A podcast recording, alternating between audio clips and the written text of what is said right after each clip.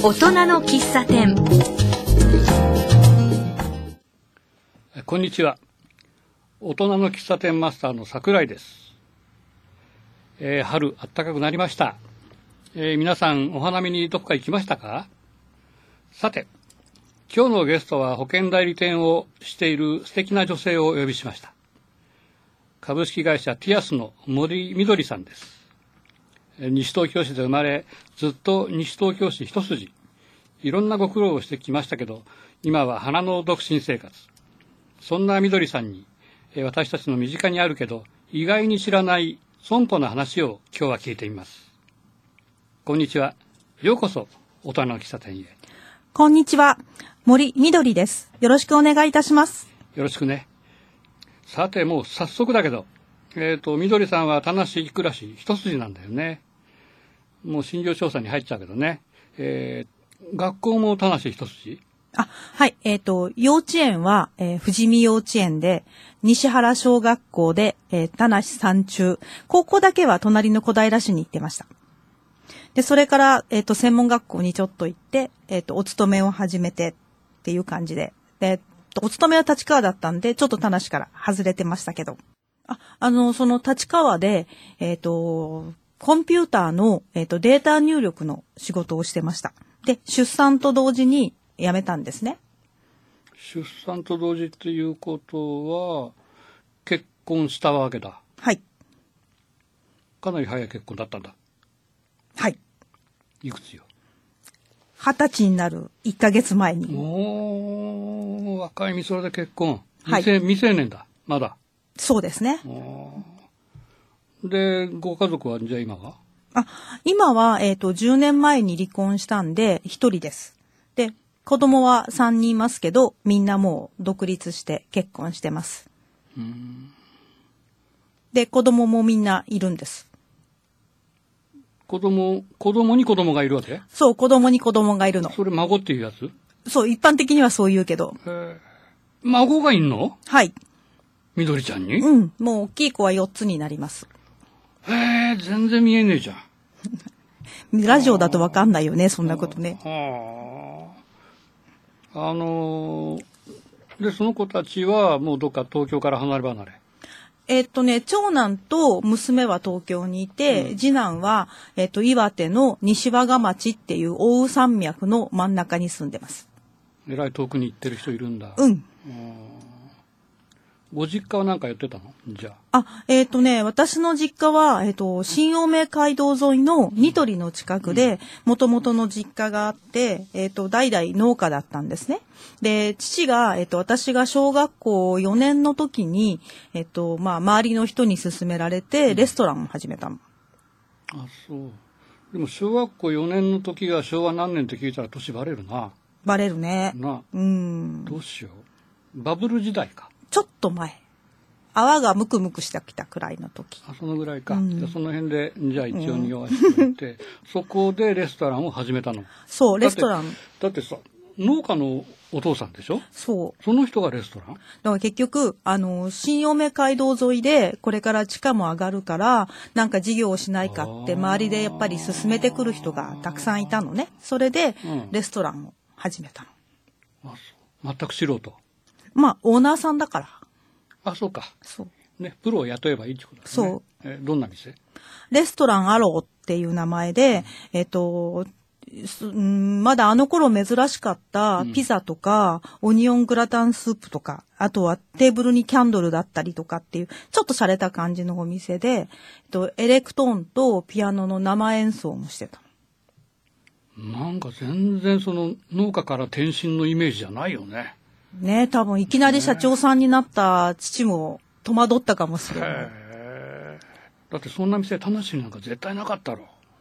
なかったよね。この辺では多分、だから、あの、とテレビのドラマの撮影にもよく使ってたし、で、あとはあの、そう、父が好きで、あの、ガラス越しに庭を作って、うん池を作って、いろんな鳥をそこに飼ってて、オシドリがいたり、えームササビがいた時もあったけど。へえ。でもあの、私のお友達、今すごく仲良くしてくれてる方は、うん。やっぱりその頃、デートによく使ってたのよっていう話を聞きましたよ。うん。この辺でピアノの生演奏とかしてるところはないから、すごくデートにはムードがあってよかったっていう話を、すごく最近そんな話を懐かしく聞くし、うん。で、あの、その時のシェフが今、田無で、あの、お店をやってるのね。今、うん。あの青梅街道沿いの、うんあの、田無のモスバーガーの向かい側で、田中屋さんっていうお店をしてて、で、そううん。で、あの、すごく丁寧に、あの、ドミグラスソースを作ったり、本当に懐かしい感じのハンバーグとか、ナポリタンとか、ピザとかを今も作ってくれてる。うん。分かってで聞きにくいんだけどさえーっと今独身なんだから当然離婚してるわけで、はい。離婚はいつだっつったっけ？10年前。10年前だっけ、うん。10年前にご主人と別れたわけだ。そう。でお二人はえーっとなんだっけ？自営業って聞いたような気がするんだけど。あ、あのー子供が生まれてから、うん。えっ、と、建築会社にいたのを独立して、うん。建築会社を始めて、うん。で、その後、二人目が生まれてすぐに保険の代理店を始めたの。あー保険の代理店を二人でやっててお別れになったわけだ。そね。う。ね、で、やっぱりね、別れた後、しばらく田無で飲みに行ったりすることってできなかったのね。うん。で、でも、何年かして、うん。自分が田無にずっと住むんだったら、うん。そんなこそこそしてたり、お店に行かないなんて言ってられないし、だから、やっぱり、あのーね、これから自分が田無で生活するためには、うん。やっぱりいろいろ出ていこうってき思って、そんな時に、えっ、と、FM、あ、西東京フェイスブックがあるのに気がついて、そこを通じていろんなお友達がたくさんできたり、西東京ビジネス交流会に入れてもらって、うんうんそこでまた知り合いができて、多分今日のラジオ番組につながってるのかなって思うんですけつながど。ってるよね、うん。そうこうい熱いイコ仮面かぶってたらしいから。あイコ仮面うん。今はいね、イコ仮面疲れるね。疲れるね。よっしゃいいのにねねえでも字出せばね。うん、今はね、大丈夫、ちゃんと字を出してるから、うん。出せるようになったから。出てる出てる。確かに出てる、うん。あそう。そでやっぱり会話がね最優先だと思うの。でそれができたらねクリアできる夫婦っていうのは今までたくさんいたなっていうふうに俺は見てるんだけどみどりさんのとこはどうなん？そういう会話あった？えーっとね、あのー私が多分、引いちゃってたんだと思うのね。うん。あので、すごくこう、相手に対して話すことに、うん。もう事前、自分の頭の中でシミュレーションしちゃうのね。こう言ったらこう返ってくるだろうみたいなのをもうシミュレーションして、まあその通りに大体なっちゃうんだけど、そうするとだんだんもう話してもしょうがないかなっていう感じになってっちゃって、うんだからお互いがもっともっとちゃんと話をしてれば、また違ったのかなとも思うけど、うん。夫婦ってさ俺一番大事なのはね会話だと思ってるんだけどあのやっぱり聞き役でありね理解者っていうのはまずね夫だと思ってんの。やっぱ男性があの妻のいろんなくだらない会話とかねそれから大切な話とかね一生懸命耳傾けて聞いてあげることでそこから夫婦っていうのはだんだん円満になりそれから理解し合うことになると思うの。決してね五分五分のキャッチボールじゃないんだよ。聞き役は夫なの始まりは。っていうのが僕の経験。そうですね。あのたわいない会話のキャッチボールが本当にできればもっと違ったのかもしれないんだけどこう私がやっぱり私もやっぱりすごくギスギスしてたと思うしね。あの心の中もギスギスしちゃってるから話がきちんとできなかったりもういいやきあの喋らなくてもみたいな感じになっちゃったのかもしれないってそこはやっぱすごく大きい原因だったかなとも思うんですよね。そうだね。やっぱり会話が原点だよね。あのでもとりあえずそうやってねお別れになっちゃったんだけどさやっぱり子供さんだって、えっと、3人いたんだっけ？そうです。3人いまだす。よね、うん。大事な大事な子が、はい。ね。でみんなちゃんと今やってるわけだ。そうですね。その子たちはどう？その母親の思いとしては。あの離婚するのも唐突に離婚するってっていう子どもたちに宣言してしまったんで子どもたちに本当に混乱と迷惑をすごいかけたなって思うんですね。うん。でまあずっと本当に迷惑かけっぱなしなのは今もそうだし、うんうんうん。ちゃんとその時に話も先にすればよかったのもできないで、うん。だから本当に申し訳なかったなって思うんですね。うん。でもあの子供はいつまでも子供だし、うん。でねまあ、ご主人だった人とは縁が切れてしまっても、子供はずっと子供だから、うん。私はやっぱり向こうがどう思ってても、うん。私は大事にしていきたいと思うし何があっても本当に何があったらもう自分の身を捨てでも駆けつけてあげたいと思ってるし、もちろんね。うん、であの今はね、うん。みんな結婚していい伴侶に恵まれて、うん。孫も見せてくれて、うん本当にあの幸せになってくれてるからあのそこは本当にねあの良かったなって思うんですけども、うん。本当にあの私は大好きな子供たちだし、うん。大事な自慢の子供たちだから、ん。あの本当に今いついつまでもずっと大事にしていきたいなって思ってます。みんな世間がそういうお母さんだったらみんな幸せな子もたくさんいるだろうなと思うけどまあでもだって向こうはどう思ってるかわかんないです。もん。うんまあいいんだよ。母親なんて片思いでいいんだよ、うん。うんもう子供なんて冷たいもんだようちの場合なんか。でもいいじゃん。でも本当にいい話だったね。ありがとうございます。じゃあここで前半終わるから、はい。あの好きなはあの歌一曲、はい。何がいい？はい、あのちょっと前の NHK の朝のドラマで「朝が来た」っていうドラマがあったんですけどその主人公の生き方がとても素晴らしかったし、主題歌も本当に素晴らしくって、ええ毎朝毎朝あの歌を聴きながら、うん。本当に勇気をもらえたんで、うん。その曲をもう一度あのかけていただきたいと思います。はいはい。えー365日の紙飛行機よろしくお願いしまあわす。かりました、えー今日は、えー地元で保険代理店をしている森みどりさんをお迎えして放送してます、えーいろいろお皆さんに役立つお話をこれから聞いていきます。はい、でまずね僕その保険会社っていうのにあまりイメージいいの持ってないの。なえ？なんでですか？あの今はどうか知らないよ、はい。だけどいろいろ今まで聞いた話の中で例えばあのなんだ火事が起こるじゃん、はいはいで柱一本残ってたらさ保険金を半分も払ってくれないっていうよいうなやいやいやいやいやいや。それとか、うんそれから交通事故にあって、それでもう保険の支払いをどんどん引き延ばされてるっていう、これは現実に友達がいたり、そうなんですうんいね。るの。それとね、まあ、これはあの保険業界に限らず、例えば大手の電話会社もそうなんだけど、ものすごくあの注意書きあるじゃん。はい。細かい字で重要事項説明書ってやつですね。はい。であれってものすごい評判悪いじゃん、読む人いないっていうんで、はいでだけどさあのその重要事項説明書じゃなくて例えば大きいポスターの中にも、はい。いい言葉だけはでっかい文字で書いて、はい。で不利なことになると急にあのポスターの横にちっちゃい文字で書いてるとかさありますよね。あるだろ、はい。あれがねものすごくこれイメージダウンで、はい。なんてずるいことするんだって思うことがよくあるの、はい。だからそういうような業界であのこうやって一生懸命やってらっしゃるんだけども本当にそうなのか、ええあのそういうところからねその今の実態をいろいろ聞いてみたいそれから新商品いろいろあると思うんだ、はい。そういうのも聞いてみたいっていうのが、はい。この後半なのはい。ごめんね悪口ばっかりであ、いえ、全然悪口じゃないです。多分それ皆さんが持ってるイメージなのかもしれないから、ただ、あの、えっ、と、重要事項説明書、うんその都合の悪いこととかっていうのは、今はきちんと説明もしなきゃいけないし、うん字も大きくなったし、なった漫画で、絵絵で説明したりとかっていう、それは保険会社はやっぱり努力してます。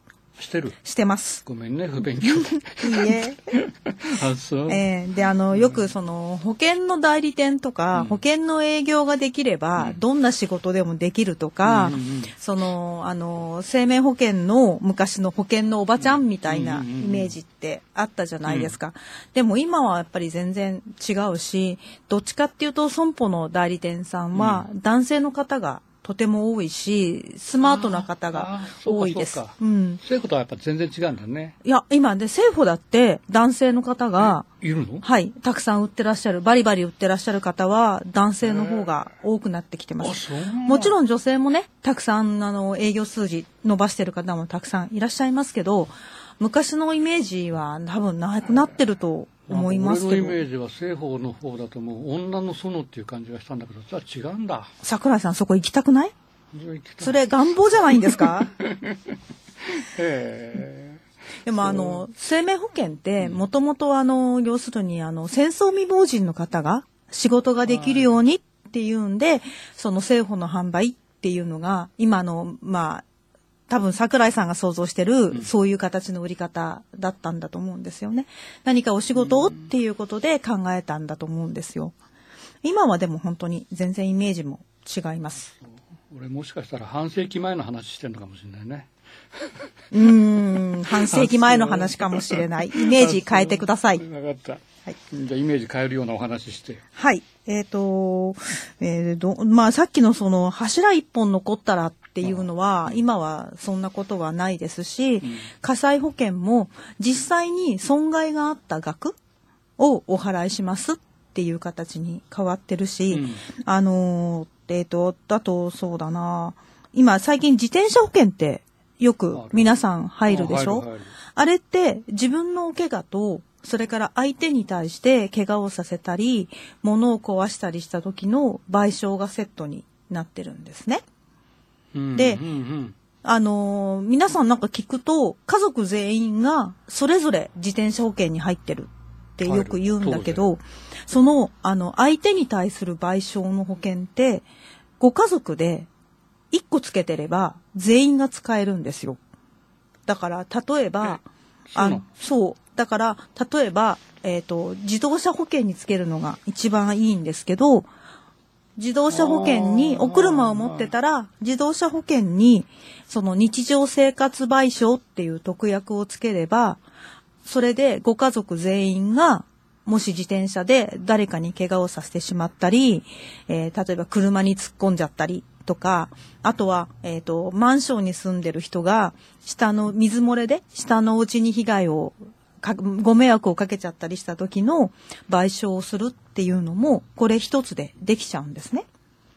すごいじゃん。うん。だから、でもう一回言って。ね、もう一回。日うん。あの、に日常生活賠償って言うんだけど、うん車につけると、お車って大概今皆さん、対人賠償、対物賠償を無制限でつけてますよね。そうすると、その日常生活賠償も無制限になるんです。で、そして、そううん、さらに、えっ、と、日本の損保会社さんは、大体どこも、それが示談交渉も会社がやってくれるんですよ。はいはい。だから面倒な、なん、なんていうのかな、嫌な思いをお互いにしないで、きちんとお話をつけてくれます。で、それが、だいたい、まあ、月額で200円ぐらい、年間で2000円ぐらいの上乗せをすれば、つけられるんですね。で本当にその身近な日常生活のためのいろんな事故や迷惑かけた時にはそれ使えるわけだ。もちろん。チャリをさ、はい。一家で4台持ってたら4台全部そうです。かけんの？いやあの、だから、一個で、その時代、えっと、一つ日常生活賠償っていう特約を、えっと、自動車保険か、火災保険か、えー障害保険、お怪我の保険につけておけば、家族全員が使えます。同居のご家族全員が使えるんですよ。だから、あの、なんていうの、無駄に保険料払う必要はないと思うんですね。で、一番いいのは、やっぱり車の保険に特約でつける。つける。が一番いいと思います。うん、とそれは事故を起こした人が家族の場合よねだ自転車を何台持ってようがいいわけよねそう。で、相手に対する賠償は、それで全部賄えます。知らなかった勉強になるでしょ？勉強になる、うん。へあとね、最近多いのは、あの、自動車保険で特約、やっぱり特約なんですけど、車両無過失事故特約ってとまた難しい。知ってます？全然聞いたことない。あの、例えばね、桜井さんが追突されました。うん。で、追突するっていうことは、桜井さんの方には過失はないですよね。そういう時に、相手がなかなか桜井さんの車の修理代を払ってくれないとかっていう時があるんですよ。経験あるもんうん。で、あの、相手が保険に入ってないとかね。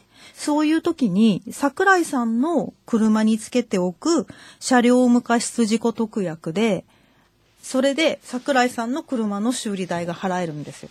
でも、保険の等級、来年高くならない。保険料が上がらないで済むんです。上がらないで済む。等級も変わらないし、えー保険料も上がらないで済むんです。っていう特約があるんですね。で、私のお客さんも、やっぱり3件ぐらいこれを使ってお払いしたことがあるんですよ。あうん。だから、これはそんなに特約で保険料高くならないから、やっぱりつけておいた方がいい特約なんじゃないかなっていうのは、最近いすごく。くらいくら？えっ、とね、うーんと、等級とか保険会社さんによっても違うから、ただそんなにびっくりするほど高くないです。ううん。だから、つけておくのはいいと思います。でも聞かない名前でいろんなのあるね。俺が聞いてないのかな？それ意外と普及してないの？それともしてる？えっ、と、俺が知らないのかみんなが知ってるのかどっちなの？どうなんだろう。私は仕事、あの、私のお客さんには、車両保険をつけて、自動車保険の中に、うんご自分の車の、えっ、と、修理代とかを出す保険をつけてるお客さんには、うんほぼほぼ全部つけてます。つけてる。必ずご説明してつけてます。つけてる。うん。で、相手は知ってた？あいお客さん、うん。お客さんは、あの、そういう特約ですって言ったら、じゃあつけるっってやっ、ぱりうん。向こうからつけてっていうのはないか。向こうからつけてはないです。ね割とマニアックなのかもしれないけど、どねでもお客さんのためには、やっぱりこれはなると思うんで、なるわ。お付けしてうんお、おすすめをしてます。あ、そう。はあと、あの、私、えっと、その時はつけてなかったんですけど、うん自分の家の、あの、洗面台の放浪にうんガラスの瓶を落としちゃって、うんひびが入っちゃったんですよ。で、あれ放浪って取り替えるのに5万ぐらいかかるのね。あ。うん。でその時はこの破損を損つけてなかったから、自分でしょうがないから修理したんだけど、うんあの、その後で、えっ、と、保険をちょっとだけ上乗せして、その特約をつけたのを、つけ、付け足したのね。で、それからそんな事故がないから使ってないけど、そういうのも修理をするとかっていうのも、この破損を損っていうので使えたりするんですよ。うん。へで、あの、火災保険なんかも、おあの、お家買うときに、なんかこう、ついでのように保険ですって言われて、か、あの、申し込んじゃう人もいるけど、やっぱり一回ちゃんと見直す、一回見てみるっていうのも大事だなって思うんで、ーそうだね。はい。そういうことも、あの、お手伝いもできますし、で、やっぱりあの、私は三井住友海上の代理店なんですけど、うん三井住友海上って、あの、2006年に保険金不払いで業務停止受けたことがあるんですよね。ああ、なんかうっす一時こうら記憶ある。あります？うんで、やっぱり不、払いな。うん、な、あの、で、その時にやっぱり、その時、もっと前からね、もちろんお客様の側に立ってっていう売り方はしてたけど、やっぱそれ以降お客様の声をよく聞くことがやっぱり大事っていうんで、お客様の声って、あの、不満とかお叱りとかもあるけど、もちろん褒めていただくこともあるんで、そういうことを大事に、ぱりお客様の側に立って業務をしましょうっていう体制に変わったんですね。だからすごくそのお客様、保険金のお支払いとか何かあった時でも、やっぱりお客様の側に立って仕事をしよう。でそれは今の私が言ってるティアスでももちろんそういう形、そういう形でお仕事をさせてもらってるんですけどね。でもある意味当たり前だけど、それをずっとやってなかったもんね。ある意味。で、多分桜井さんはそういうイメージなんですよね。ああるよ。だって、なんかさっきの話でくどいけどさ、うん男のくせに。あの、柱一本の話あんじゃん。はい。ね？例えば、3000万のかけるじゃん。はい。家一軒、はい新築の時に、はい火事になるじゃん。はい。だから、まあ、柱の腰が少し、一本とは言わないよ。ええね、ちょっとなんか残ってたらさ、それはもう半焼になっちゃうじゃん。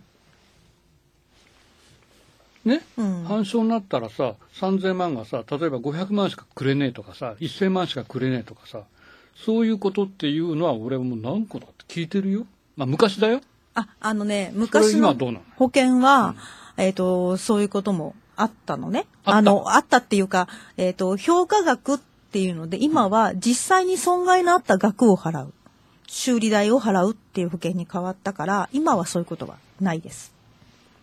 でえっ、と、全、3000万の保険をかけてるお家で、うんえっ、と、修理代その家を建て直すのに、うんえー3000万かかるんだ。全、全焼だったら3000万、全損だったら払いますし、例えば一部分的に燃えてしまった。で、それが2000万かかるうんって言うんだったら、実際に2000万かかるんだったら2000万をお払いする。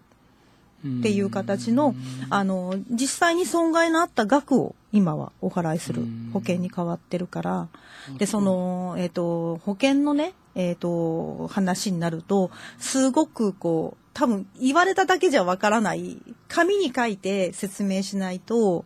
昔の保険はこうだったのっていうのはすごく難しいかもしれない。ねすごい今日はためになる話。面白かった。そうですか。うんあのー、保険の話ってしだすときっとすごく長いいろんな話があって、で、分かりづらい保険用語っていっぱいあるじゃないですか。それはやっぱり分かりやすくご説明はしたいなっていつも心がけてはいるんですけども。そうだね。まあ、その三井さんの、三井住友じゃなくて、その保険業界の代表として今日は語ってもらった。う んどうしようみんなね、聞いてる人もね、ためになったと思うよ。あの、本当にでも分かんないことあったら、うんどんどん聞いてください。分かった。はいありがとう。えっ、と、もうそろそろ時間、はい。うんえーお別れの時間になっちゃった。はい。